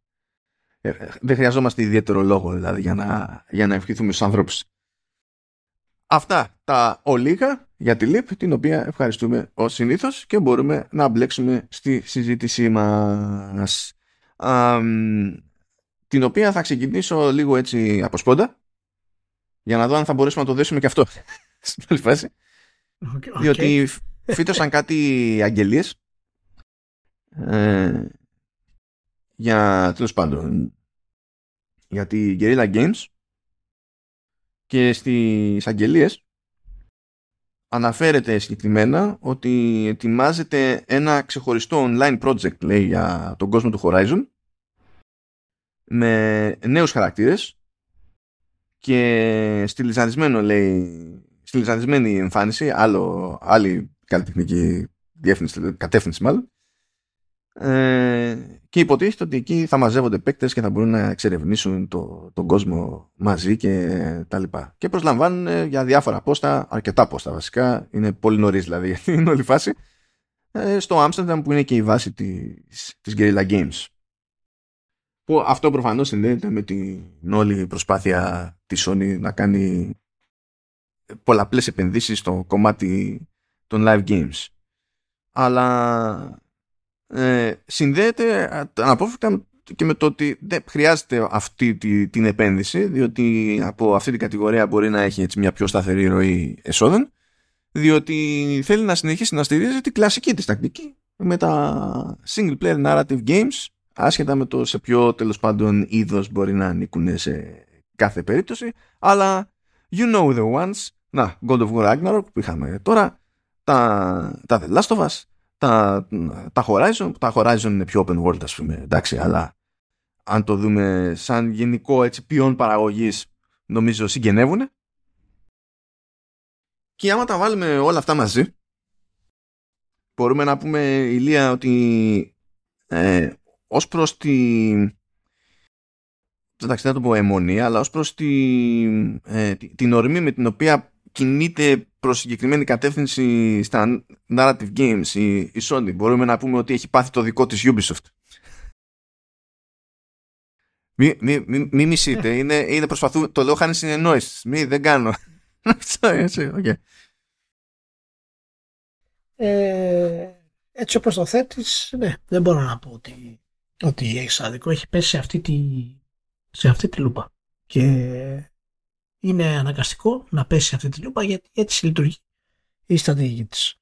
Και είναι ο λόγος που εν τέλει θα δεις ότι ε, όταν αποτύχει τον narrative ούτε αυτό θα δημιουργήσει πρόβλημα. Γιατί και τώρα θα, θα, θα, θα μπούμε σε αρκετά πολύπλοκα μονοπάτια όσον αφορά το κομμάτι αυτό γιατί αυτό είναι ένα γενικό φαινόμενο το οποίο έχει πάρει σβάρνα τη βιομηχανία του gaming γενικά και το πώς οι gamers και οι κριτικοί κρίνουν τα παιχνίδια και τα παίζουν τη Sony. Ε, έχει πετύχει κάτι το οποίο ε, εγώ δεν περίμενα να το πετύχει η εταιρεία ποτέ. Ε, με τέτοιο επίπεδο ας πούμε παιχνιδιών που είναι τελείως ξέρεις όσον αφορά στο story και ε, έχουν τόσο ακριβά budget, τόσο μεγάλα budget κτλ. Έχει καταφέρει ακόμα και παιχνίδια τα οποία είναι μέτρια, ακόμα και παιχνίδια τα οποία έχουν κακούς χαρακτήρες, κακό γράψιμο, οι χαμηλότερες βαθμολογίες που παίρνουν να είναι το 7. Το έχει καταφέρει αυτό. Και αυτό δείχνει πάρα πολλά για τη, για τη Sony και το που πάει. Και το αρνητικό που είπες είναι ότι έχει πέσει σε αυτή τη λούπα που δεν μπορεί να την αλλάξει γιατί αυτή η λούπα της φέρνει βαθμολογίες. Οι βαθμολογίες φέρνουν hype, το hype ταΐζει αυτό που πάντα δημιουργεί και γίνεται μία ή άλλη σε αυτό το πράγμα. Ακόμα και παιχνίδια σαν το Days Gone που έχει καλές ιδέες αλλά είναι ημιτελής ε, έχει κακό γράψιμο, μέτριους χαρακτήρες, δεν έχει καμία σημασία. Ο κόσμος θεωρεί στην πλειοψηφία ότι είχε, ότι είχε πολύ καλούς χαρακτήρες. Γιατί δεν έχει σημασία η ποιότητα σε αυτό το πράγμα πλέον για τη Sony. Εάν αν δώσει και ποιότητα, υπερενισχύεται για το hype. Και πραγματικά οι κριτικοί έχουν και οι παίχτες έχουν γίνει conditioned πλέον σε αυτό το κομμάτι. Εάν η Sony βγάλει RPG, light RPG, action adventure, action RPG, semi open world, open world, με skill tree και ένα σενάριο hype το οποίο ε, είτε είναι καλό είτε όχι έχει hype από πίσω, το minimum θα πάρει 8. Πραγματικά. Ε, αυτό έχουμε μια ολόκληρη γενιά να το δούμε ε, μπροστά μας αν θα επαληθευτεί αυτό που λέω, αλλά ήδη έχει επαληθευτεί σε μεγάλο χρόνο την προηγούμενη. Και τα κάτω βόρεια είναι πολύ εξαιρετικό παράδειγμα όλε αυτέ τι καταστάσει. Τώρα είπα πολλά πράγματα μαζί μου, οπότε καταλαβαίνεις. Ναι, και προσπαθώ έτσι και εγώ να βγάλω μερικές έτσι, γενικές κατευθύνσεις.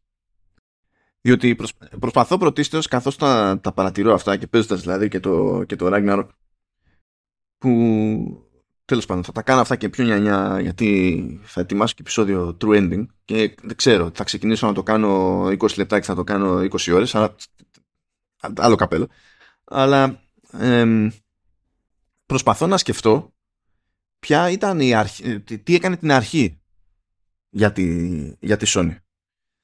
Και οδηγούμε με μια σχετική έτσι ευκολία παρότι προσπαθώ να πάω κόντρα λίγο στην πάρτη μου ότι κατά μία έννοια για όλο αυτό που μας φαίνεται λίγο επικίνδυνο σε κάποιο βαθμό τέλος πάντων ε, φταίει η Naughty Dog. και, και, και, και, και δεν περίμενα να, να πω ποτέ μου ότι φταίει για κάτι η Naughty Dog. Και σφίγγομαι, κατάλαβες, γιατί, γιατί δεν το λέω με το σκεπτικό ότι η Naughty Dog έχει κάνει κάτι ξεκάθαρα στραβό, αλλά ε, πιστεύω πλέον ότι το παράδειγμα για όλα τα, τα narrative action adventure ας πούμε της, της Sony το open σε open ας τα πούμε εκεί πέρα περίπου action adventure δεν δεν δέχομαι καν να πω action RPG διότι πλέον έχει, έχει στοιχεία RPG μέχρι και τρίλιζα οπότε δεν, δεν απλά προσποιούμε ότι δεν είναι εκεί ας πούμε.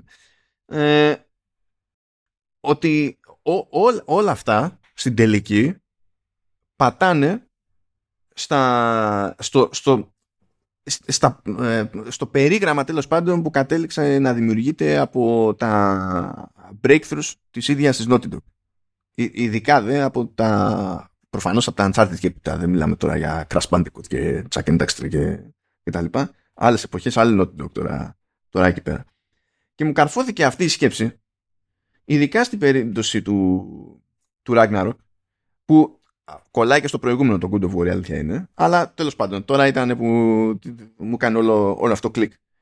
Που αν το πιάσω έτσι σαν ως προς τη δομή του κόσμου ας πούμε άσχετα τώρα με όλο το υπόλοιπο παιχνίδι αν το πιάσω ως προς τη δομή του κόσμου έχει αυτό το περίεργο ότι ε, είναι άπαξ και φτάσεις κάπου είναι σχετικά γραμμικό αυτό που έχεις να κάνεις και είναι υπολογισμένο, σκηνοθετημένο κάπως το οποίο βγάζει και νόημα αλλιώς θα υπήρχε ελπίδα με το μονοκάμερο ε, αλλά που και που σου δίνει και ένα χώρο που δεν είναι τελείως ανοιχτός αλλά είναι ανοιχτός συγκριτικά με το, με το υπόλοιπο. Με την ίδια λογική που ήταν πιο ανοιχτό ας πούμε το Seattle στο, στο The Last of Us Part 2.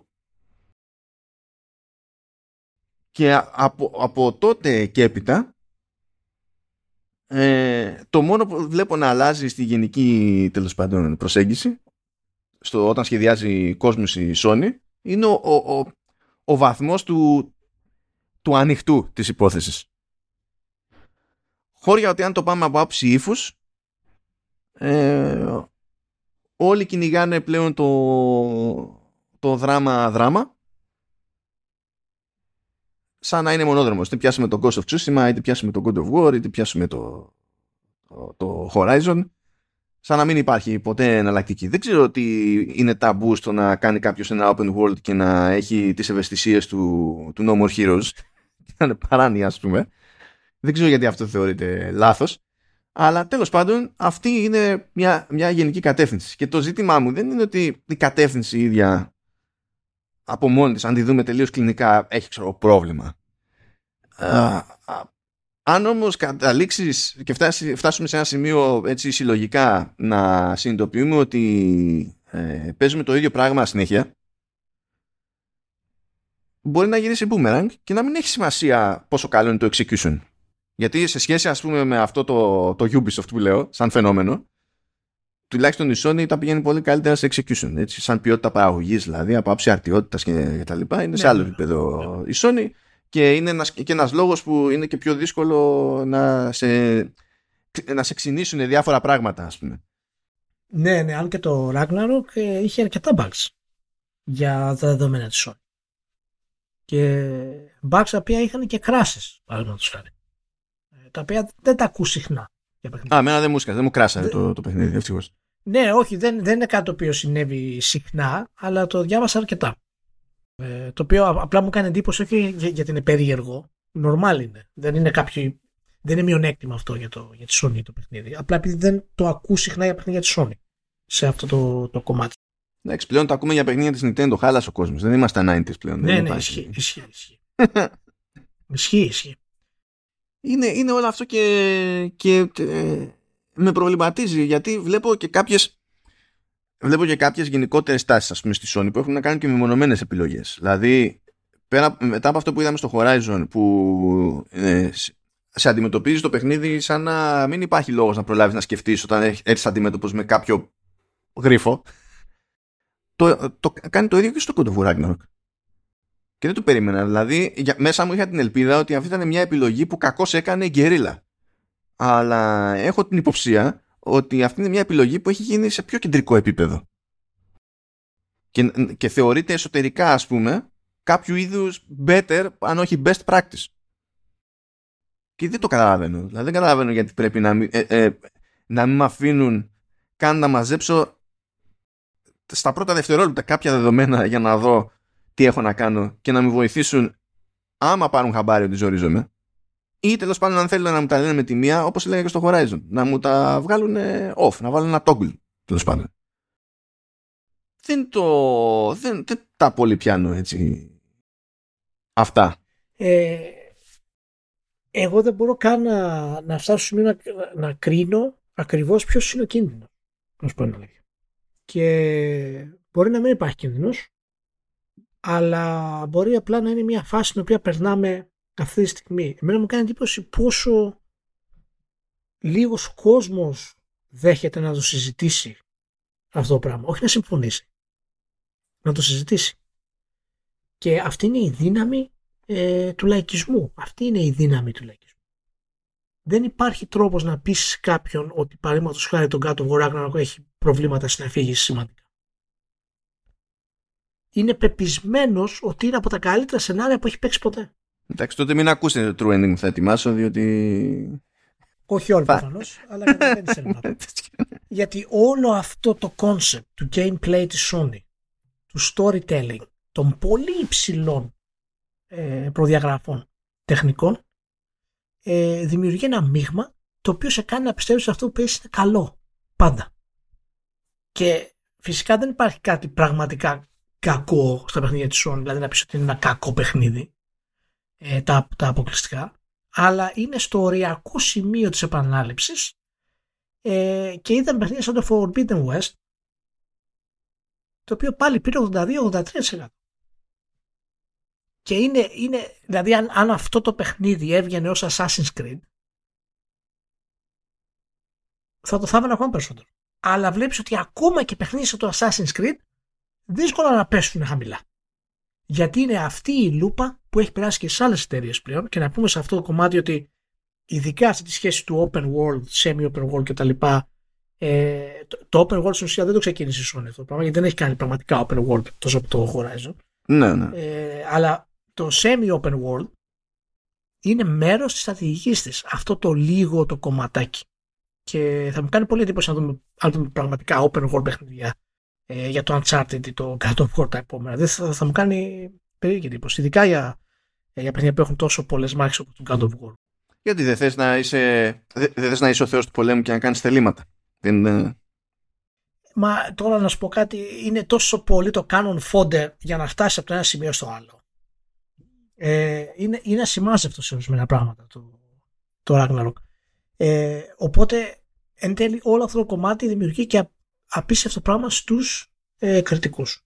Και είναι αυτό που, που ονομάζω εγώ ως φορμαλισμός του gameplay της Sony. Ξέρεις ακριβώς τι θα κάνει. Δηλαδή αν τον God το, το, το, το, το βγάλεις από, τα, από το καλούπι του και δεις τι συστατικά έχει μέσα το God War, θα δεις ότι αυτά τα συστατικά απασχολούν τα βασικά παιχνίδια της Sony. Όχι γιατί είναι ίδια, αλλά γιατί αυτός είναι ο τρόπος να σε κάνουν εσένα να πιστέψεις ότι αυτό που παίζεις αξίζει πραγματικά το χρόνο είναι τρομερό αυτό που παίζεις. Και το οπτικό κομμάτι, μάλλον, το οπτικό ακουστικό, παίζει πολύ μεγάλο ρόλο. Ε, βέβαια, βέβαια, πάντα. Που για να πω την αμαρτία μου, έτσι, άμα καθίσουμε και να βάλουμε κάτω το, το God of War, τεχνικά είναι στιβαρό και τα λοιπά, αλλά δεν είναι εντυπωσιακό. Και το λέω από ποια άποψη. Ε, σκεφτείτε ότι το Forbidden West είναι πιο ανοιχτό. Και σε τεχνικό επίπεδο για μένα το Forbidden West είναι καλύτερη δουλειά από το Ragnarok. Ε, εννοείται αυτό το πράγμα. Το, το οποίο ε, είναι λίγο κουλό να ισχύει. Όσο, όσο, όσο ανοίγεις τον καμβά σου, έτσι χρειάζεται και περισσότερους πόρους για να πετύχεις το ίδιο fidelity. Αλλά σε, με, μικρότερο, σε μικρότερο καμβά, το Ragnarok δεν πιάνει το fidelity που πιάνει το, Όχι. το Forbidden West. Που και εκείνο είναι cross-gen στην τελική. Δεν είναι ότι και καλά εκείνο στήθηκε μόνο για το ισχυρότερο hardware, αλλά εντάξει, ξέρω εγώ, γιατί είχε πλέον έκτημα. Όχι, ούτε καν. Ούτε καν. Όχι, όχι. Αλλά είναι το πιο. Ε, το πιο κοντινό σε next παιχνίδι που έχουμε αυτή τη στιγμή. Το Forbidden West. Ε, και το, το Ragnarok είναι καθαρά PlayStation 4. Δηλαδή αυτό, α, α, αυτό το τούνελ που πρέπει να περνά συνέχεια, εάν βγάλεις τα side quest, το main quest είναι ένα τούνελ στην ουσία. Όλο αυτό το να περάσω τη σχισμή να βγω από την άλλη. Όλο αυτό το θα μιλήσουμε πέντε λεπτά πριν φτάσουμε στην ε, κατάσταση. Ο, ο, ο Μίλμιρ θα, δηλαδή είναι comic relief στο, στο, στο απόγειο. Κάποια στιγμή πραγματικά σταμάτα. Δηλαδή, αν είναι δυνατόν. Ναι, ναι, και εμένα με κούρασε. Ναι. Ενώ δεν με είχε κουράσει το πρώτο, γιατί στο πρώτο φρόντιζε να λέει ιστορίες ο Μιμήρ όταν ε, έκανε συγκεκριμένη βαρκάδα που είχαν υπολογίσει ότι έχει μια διάρκεια χ, ας πούμε, συνήθως και το πετύχαινε. Και όντως, ε, ήσουν σε μια φάση που δεν έκανες κάτι άλλο. Τώρα είναι λες και ψάχνει μόνη μα ευκαιρία. το κλείνει. Ε, να σου πω πάντως, εσύ το παίξες στο God of War σε PS4 Pro, σωστά; Ναι, ναι. Ωραία. Ε, να σου πω, μιας και το έπαιζα σε PS5, ότι ο, ο Σοφός, ο Μάτ Σοφός, που είναι ο βασικός υπεύθυνος για το γράψιμο, ε, δεν έλεγε ψέματα όταν υποστήριζε πως σε κάποιες περιπτώσεις που καθυστερούμε, ξέρω εγώ, το fast travel ή έχουμε να, έχεις να περάσεις μέσα από μια σχισμή και τα λοιπά στο, στο PS5 ες, καθυστερούμε γιατί είναι έτσι το παιχνίδι για να την παλεύει ξέρω εγώ στο το PlayStation 4 διότι ε, και λέω ότι δεν λέει δεν λέει ψέματα και ότι το, πώς το εξήγησε. Λέει ότι έχουμε υπολογίσει ότι σε εκείνο το σημείο ε, είναι καλό, καλό, καλό σημείο καλή ευκαιρία τέλος πάντων να βάλουμε και άλλες ατάκες για να πούμε extra story και καλά. Αυτό ισχύει, αυτό το κατάλαβα στο PlayStation 5 αυτό ισχύει διότι ε, δεν υπάρχει συγκεκριμένος χρόνος αναμονής για το fast travel. Δηλαδή κάποιες φορές, στις ίδιες μεταβάσεις, κάποιες φορές είναι γρήγορο, γιατί δεν έχει να πει κανένας ατάκα, και άλλες φορές περιμένω να τελειώσει το voice over και αφού τελειώσει μόνο τότε εμφανίζεται η πύλη για να, για, για να προχωρήσω.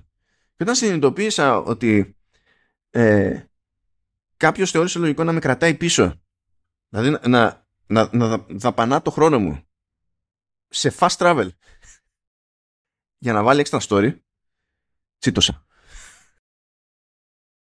Εκεί τσίτωσα, γιατί έπαψε να είναι μια, ξέρεις, μια θυσία που γίνεται ώστε να υπάρχει ελπίδα ας πούμε, να λειτουργήσει το παιχνίδι σε άλλο hardware και έγινε τε, τε, αφηγηματική και αισθητική επιλογή. Και εκεί τσίτωσα.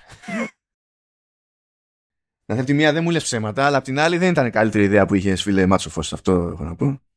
Ναι, μα δεν έχει, δεν έχει τη βαρύτητα που ε, που θα περίμενες να έχει ένα sequel τέτοιο επίπεδο και αυτό γιατί βιάστηκε να βγει πάρα πολύ. Θέλουν να κλείσουν το arc οπωσδήποτε. Το story είναι φυσικά συνέχεια. Δεν είναι ότι το, το, το, το βιάζονται. Αλλά θέλουν να πούνε τόσο πολύ πράγματα, να κάνουν τόσο πολύ επικούρα όπως συμβαίνει συνήθως. Ε, που δεν υπήρχαν ε, ο, που, που δεν υπήρχε ο κατάλληλος editor να τους κρατήσει. Αλλά να σου πω κάτι, δεν έχει καμία σημασία εν τέλει όταν το παιχνίδι φτάνει το 94. Ναι, δεν έχει σημασία. Δεν έχει σημασία. Γιατί είναι η συνταγή η ίδια που πετυχαίνει στον αυτόματο. Είναι μάλλον δεν έχει πια σημασία.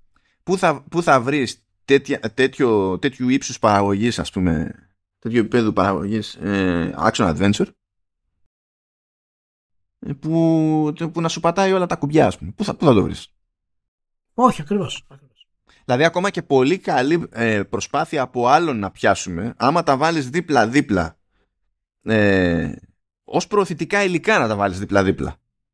Έτσι τα, τα τρέιλερ που θα δεις ξέρω έτσι, απλά πράγματα με τη μία φαίνεται ότι η προσπάθεια της Sony είναι πάντα πιο προσεγμένη παραγωγή και αυτό ισχύει ακόμα και αν πούμε ότι βάζουμε ένα, βάζουμε ένα τρέιλερ του, της CD Projekt δίπλα. Πάλι φαίνεται ότι έχει κάποιο edge το τρέιλερ της Sony. Γιατί αυτά έχουν μάθει και να τα προσέχουν και να αποδίδουν σταθερά, έτσι. Ναι, ναι, ναι μα, μα είναι και άλλο το, το ταλέντο που έχεις αυτό το πράγμα. Η Sony κατέχει την κινηματογραφικότητα. Το έχει στο DNA της, κατέχει το ακουστικό. Δηλαδή ο ήχος της, ε, όλα είναι, είναι στην εντέλεια αυτά τα πράγματα. Και έχουν προέλθει γενικά γιατί είναι μια εταιρεία ψυχαγωγίας. Ξέρει να τα χειρίζεται αυτά τα πράγματα. Η Sony. Ε, αλλά αυτό που γίνεται με το gameplay είναι ένα από τα προβλήματα τα οποία ε, δεν δεν είναι πρόβλημα ακριβώς επειδή είναι πρόβλημα, αλλά είναι πρόβλημα επειδή κανένας δεν το συνειδητοποιεί στο βαθμό που θα έπρεπε να το συνειδητοποιήσει. Και λέει: OK, okay, μια χαρά είναι. Έχει open world, θα βγω να κάνω σκοτώσω αυτό, θα είμαι ο καλύτερος κτλ. Και, και όλα τα μειονεκτήματα φεύγουν στον τούκο. Ε, και εμένα, ε, ε, εμένα το Ragnarok με κούρασε. Με κούρασε. Δηλαδή έχει τόσα πολλά highs και τα lows του είναι, είναι εξίσου πολλά. Δηλαδή από τη μία έχεις την, την, την τρομερή τριαντρία ας πούμε του Odin, Tyr και Thor τα οποία είναι, είναι τρομερή και λες πω πω είναι, πώς γρα, τι γράψιμο, τι σκηνοθεσία, τι ωραίο κτλ. Από την άλλη θα πας στο gameplay ας πούμε και θα έχεις να κάνεις εκατομμύρια κομμάτια τα οποία είναι τα ίδια κάθε φορά. Περιοχή, puzzle, σεντούκι, εχθρή. Προχωράς. Περιοχή, puzzle, σεντούκι, εχθρή. Διάφορες οπτικές του puzzle. Άλλο σεντούκι από εδώ.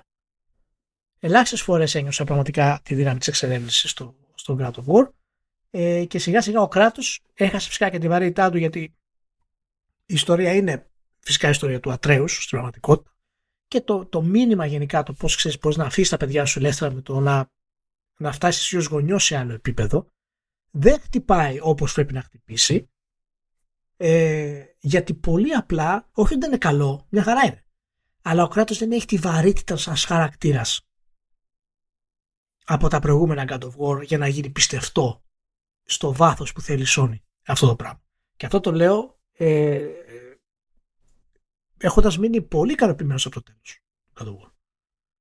Δηλαδή μου άρεσε όπως έκλεισε. Ήταν γενικά σωστό το κλείσιμο. Ωραίο. Απλά δεν ήταν αυτό το απίστευτο έπος που βγήκαν όλοι και του βάλανε τόσο μεγάλη βαθμολογία. Ας πω, αυτό δεν δε σου θυμίζει λίγο τη φάση ε, αυτή η ανισορροπία. Δεν σου θυμίζει λίγο το debate που έτρεχε. Εντάξει τώρα, άλλα παιχνίδια, άλλη λογική, αλλά τέλος πάντων, bear with me. Ε, για το The Last of Us Part 2.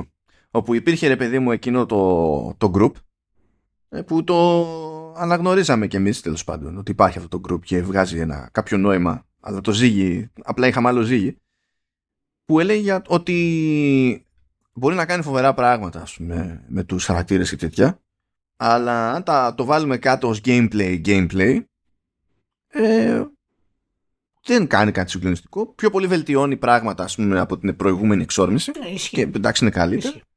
Αλλά δεν είναι ότι κάνει κάποια ξέρω εγώ, κάποια πρόοδο, πρόοδο για την πάρτι του, για το είδος του κτλ. Αλλά εκεί μπορούσες να πεις ότι μπορώ να γύρω προς την άλλη μεριά Ακριβώς επειδή είχε γίνει αυτή η δουλειά που είχε γίνει στους χαρακτήρες. Αλλά δεν μπορείς να έχεις πάντα τέτοιο επίπεδο δουλειάς στου χαρακτήρε. Δηλαδή θα ήταν θαύμα της φύσης. σε κάθε παιχνίδι, ξέρω εγώ, που βγάζει Sony να έχεις τέτοια υπερδουλειά, ας πούμε, στους χαρακτήρες και το story και τα, τα λοιπά. Και αυτό είναι για μένα που ε, δείχνει και ότι όλο αυτό το σύστημα του φορμαλισμού θα περάσει και στα επόμενα AAA. Γιατί οι, τα AAA ε, έχουν νόημα όταν δεν παίρνεις τόσο μεγάλα ρίσκα. Γι' αυτό αυτό που έκανε η Sony την προηγούμενη γενιά ήταν παράδειγμα. Αλλά ένα AAA δεν μπορεί να πάρει πολλά ρίσκα. Δηλαδή, ακόμα και το Gears of War, παραδείγματος χάρη, είναι από τα πιο χαρακτηριστικά παραδείγματα ε, παιχνιδιού. Τερμάτισε στο 2 στην πραγματικότητα. Ναι, έχει ωραίες ιδέες μετά, ναι, έκανε διαφορετικά πράγματα, ναι, έκανε αυτό, αλλά όταν το story ξεφούσκωσε στο 2 και μετά στο, στο 3 στην όταν ο κόσμος έχασε το ενδιαφέρον του και οι μηχανισμοί γίνανε επαναλαμβανόμενοι. Δηλαδή σκέψου ένα παιχνίδι σαν το God of War το οποίο να μην είχε δυνατό σενάριο. Το πρώτο εννοώ, έτσι. Και... Και όταν λέμε το πρώτο εννοούμε το, το, το, το, 18, δεν εννοούμε το, το, πρώτο. Ναι, ναι, το 18. Και να έμενε μόνο στο gameplay. Σκέψε ένα Last of Us το οποίο δεν θα είχε αυτό το drive και θα έπρεπε για 25 ώρες να σκοτώνει ζόμπι. Πήγε. Απογυμνώνεται το gameplay χωρίς το story στα παιχνίδια της Sony. Και ενώ το, πρόσεξε, μιλάμε για το σχεδιασμό του gameplay. Mm. Όσοι μας ακούνε μην κάνουν το λάθος, το σύστημα Max του God είναι πολύ καλό. Αλλά φαίνεται ότι είναι φτιαγμένο να έρθει αντιμέτωπο με εχθρούς που είναι RPG. Εχθροί. Αλλά εχθροί του God δεν είναι RPG. Καλά, έχω, έχω, πολλέ, έχω πολλές σκέψεις για εκείνα τα συστήματα. Ε. Ναι, μα όλα τα builds αυτά και τα skills που έχει ε, δεν υπάρχει κανένας λόγος πραγματικός να, τα, να κάτσεις να ασχοληθείς. Ορισμένα boss τα χρησιμοποιούν ωραία σε προκαλούν, αλλά άμα θες πραγματικά να το ευχαριστηθείς πρέπει να, επεκτά, να επεκτείνεις το παιχνίδι, να πας σε άλλα bosses, τα οποία φυσικά δεν έχουν καμία σχέση με το, με το κεντρικό σενάριο. Ναι, είναι μόνο, εννοεί, ο, εννοεί τους Berserkers ο Ηλίας. Εκεί πέρα είναι που έχει ελπίδα μόνο αυτό το προφανώς. σύνολο συστημάτων. Ναι. Και οπότε και, και έτσι δεν μπορείς να πάρεις το κράτος και να πας να κάνεις συνέχεια side quest. Είναι και η αδυναμία του βασικού story. Και γι' αυτό το Elden Ring αξίζει το βραβείο του, του Game of the Year συγκεκριτικά με το Ragnarok. Γιατί, γιατί το Elden Ring ε, σου είπε fuck off. Δεν υπάρχει το story, έτσι θα κάνω το story και δεν θα σου δώσω και τίποτα. Μπες μέσα και κάνε ό,τι γουστάρεις. Και άμα δεν γουστάρεις, βγες, φύγε. Δεν με πήρε από το χεράκι που με παίρνει το Ragnarok. Α, εδώ έχεις σεντούκι, πρόσχε μην το χάσεις. Α, εδώ έχει γρίφο, να σε βοηθήσω να τον λύσεις. Μήπως πρέπει να κάνεις αυτό; Κάθε λίγο και λιγάκι να σε πάρει από το χέρι, μήπως χάσει έστω και μία στιγμή.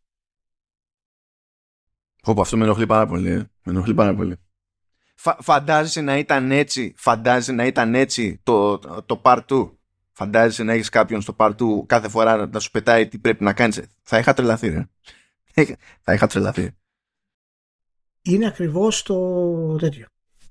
Ε, το πρόβλημα που έχει αυτή, αυτή η προσέγγιση τη, Sony. Γιατί δεν θέλουν να χάσει τίποτα. Τίποτα στην πραγματικότητα. Και μου κάνει εντύπωση που το Ragnarok έχει ε, περιεχόμενο μέσα που μπορείς να το χάσεις. Ω, ναι, ναι, ναι, ναι. Ε, πιστεύω ότι ένα, ένα κομμάτι που σε αφήνει ε, ένα κομμάτι που σε αφήνει για πλάκα να το προσπεράσεις που, το οποίο μετά δεν εξαφανίζεται μπορείς να επανέλθεις μετά αλλά σε αφήνει για πλάκα, για πλάκα δηλαδή στο λέει κιόλας. ότι άμα θες να κάνεις αυτό διαφορετικά μπορούμε να συνεχίσουμε ξέρω εγώ το τέτοιο ε, απεκτικά ας το πούμε είναι το καλύτερο κομμάτι του παιχνιδιού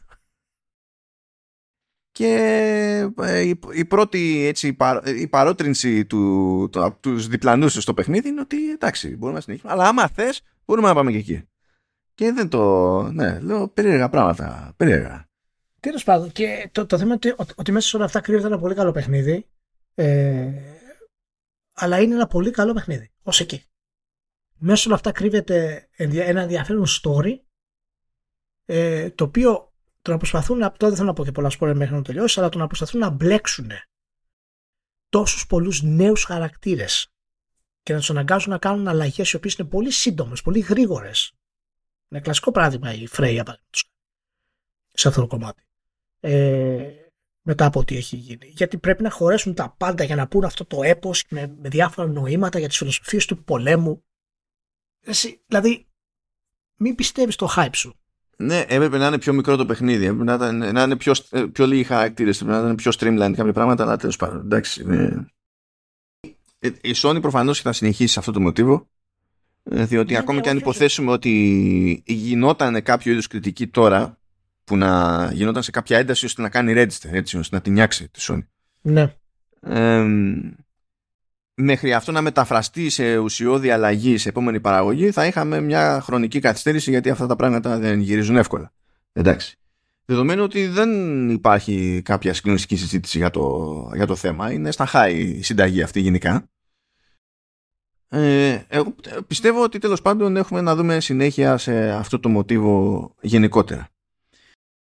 Και κάνω μια ε, ακόλουθη έτσι ηλίθια σκέψη ότι ο μόνος τρόπος ε, να ξεκινήσει όλη αυτή η φάση πιο γρήγορα είναι ε, κάτι, να έρθει κάτι ουσιοδός διαφορετικό ας πούμε ε, ή βελτιωμένο ή ξέρω κάτι από τον ανταγωνισμό.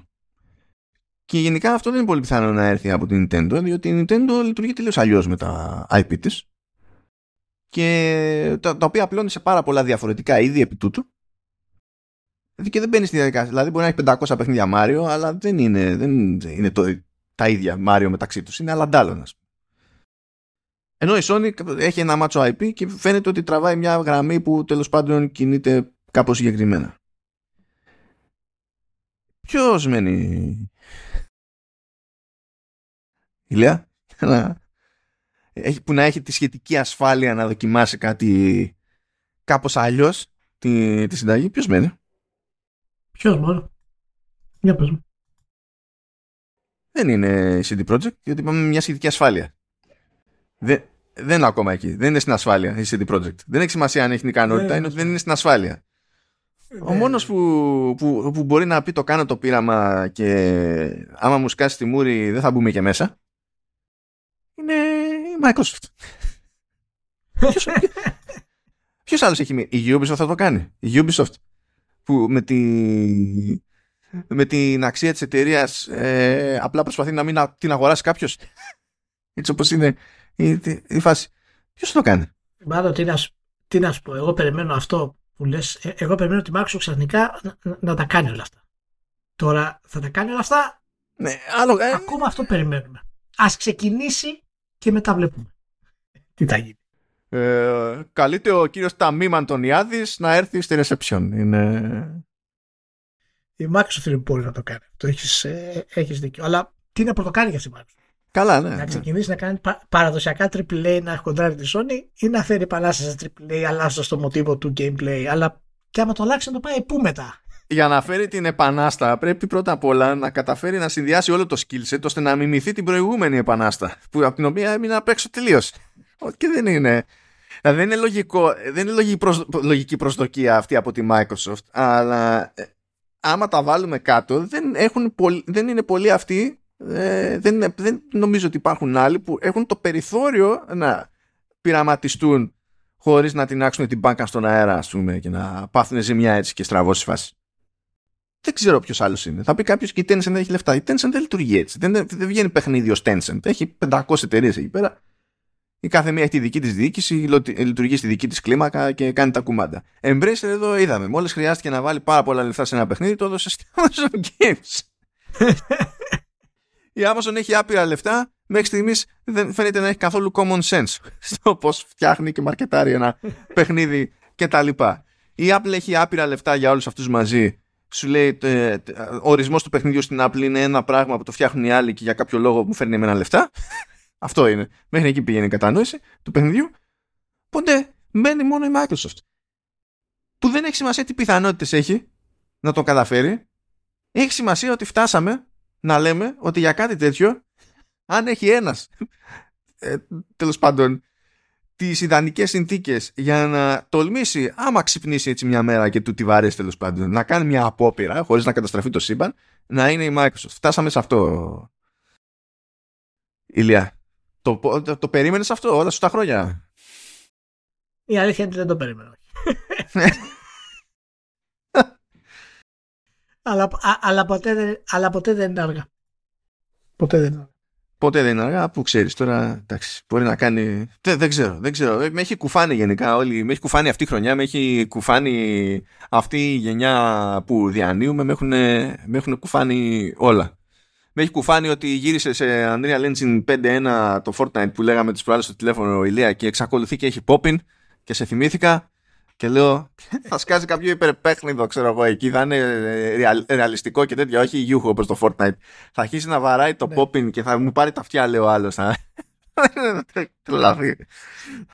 Ναι, ναι. Ε, να, και να πούμε την άλλη, το, στο, στο άλλο pod που θα γίνει το εορταστικό, ε, θα έχουμε και κάποια νέα φυσικά για το Next Gen του Witcher 3. Ε, το οποίο φυσικά κατάφερε και αυτό στην project να το κάνει ματζάρα. λοιπόν, οπότε αρχίζω και διαβλέπω ένα trend πλέον. Να σου πω κάτι, Μαντάρα, ε, αν και έχει ένα θέμα και στο, PS- ε, και στο PS5 που εκεί είναι διαθεσιμότητα περιεχομένου, για κάποιο λόγο Ναι. έχει- έχουν, έχουν μπλοκαριστεί τα expansion και δεν, δεν, δεν, δεν εμφανίζονται πουθενά. Αλλά γελάω τόσο, γελάω τόσο που το μεγαλύτερο πρόβλημα το έχει στο PC, Ναι, σε αυτή τη, ναι. την ανεπανάληπτη πλατφόρμα που είναι το απόγειο του gaming. Ε, να θυμίσω τι λέγαμε για launcher στην αρχή του επεισοδίου και διάφορα κουφά προβλήματα. Έτσι, αυτή την εμπειρία θέλουμε. Οπότε θα έχουμε, θα έχουμε το σωστό, τη σωστή ανάλυση και κριτική θέση απέναντι στη project γιατί αυτό ε, γενικά η κυκλοφορία του, του Next Gen Apple θα έπρεπε να είναι σε πολύ καλύτερο επίπεδο ε, από ό,τι είναι. Ε, σε πολύ καλύτερο επίπεδο. Ε, αλλά τέλος πάντων θα, το, θα τα αναλύσουμε. Ναι, το, αυτό, είναι, αυτό που ακούσατε τώρα, που ακούτε ακόμη τέλος πάντων, είναι το τελευταίο κανονικό κανονικό επεισόδιο του 2022. Ε, θα έρθει άλλο ένα, θα δώσει ποια εβδομάδα θα το χώσω, ασχέτα με το πότε θα το ετοιμάσουμε. Ε, που εκεί στο, θα είναι για να καλύψει λίγο την αρέωση, ας το πούμε έτσι. Θα είναι πάνω κάτω μονοθεματικό και το ζήτημα είναι να δούμε γενικότερα τις, να δούμε τα, γενικότερα τα trends σε ναι. gameplay design και τα συναφή και στη βιομηχανία και να βάζουμε πράσινο και κόκκινο εκατέρωθεν και να δούμε, να δούμε πώς, θα, πώς, πώς θα την κλείσουμε τη, τη φάση. Αυτά για την ώρα. Πολύ ωραία. Να είστε όλοι πολύ καλά. Φιλιά πάρα πολλά και θα τα πούμε συντόμως σε μία εβδομαδούλα. Κάτσε, δεν είπαμε, δεν ξέρω που θα το βάλω. Θα το γράψουμε εμείς. Δεν ξέρω που θα το, πότε θα το βάλω. Θα, θα δούμε. Μην του, μην στάλει συγκεκριμένο timing. Θα, θα είναι surprise. θα είναι surprise. Τα χαιρετίσματά μας στη ΛΥΠ και σε όλους τους ακροάτες. Και θα μας ξανακούσετε σύντομα μεν, αλλά θα παίξει και ένα διαλυματάκι. Κάντε, κάντε όρεξη. Προγραμματιστείτε αναλόγως. Τσάου σας.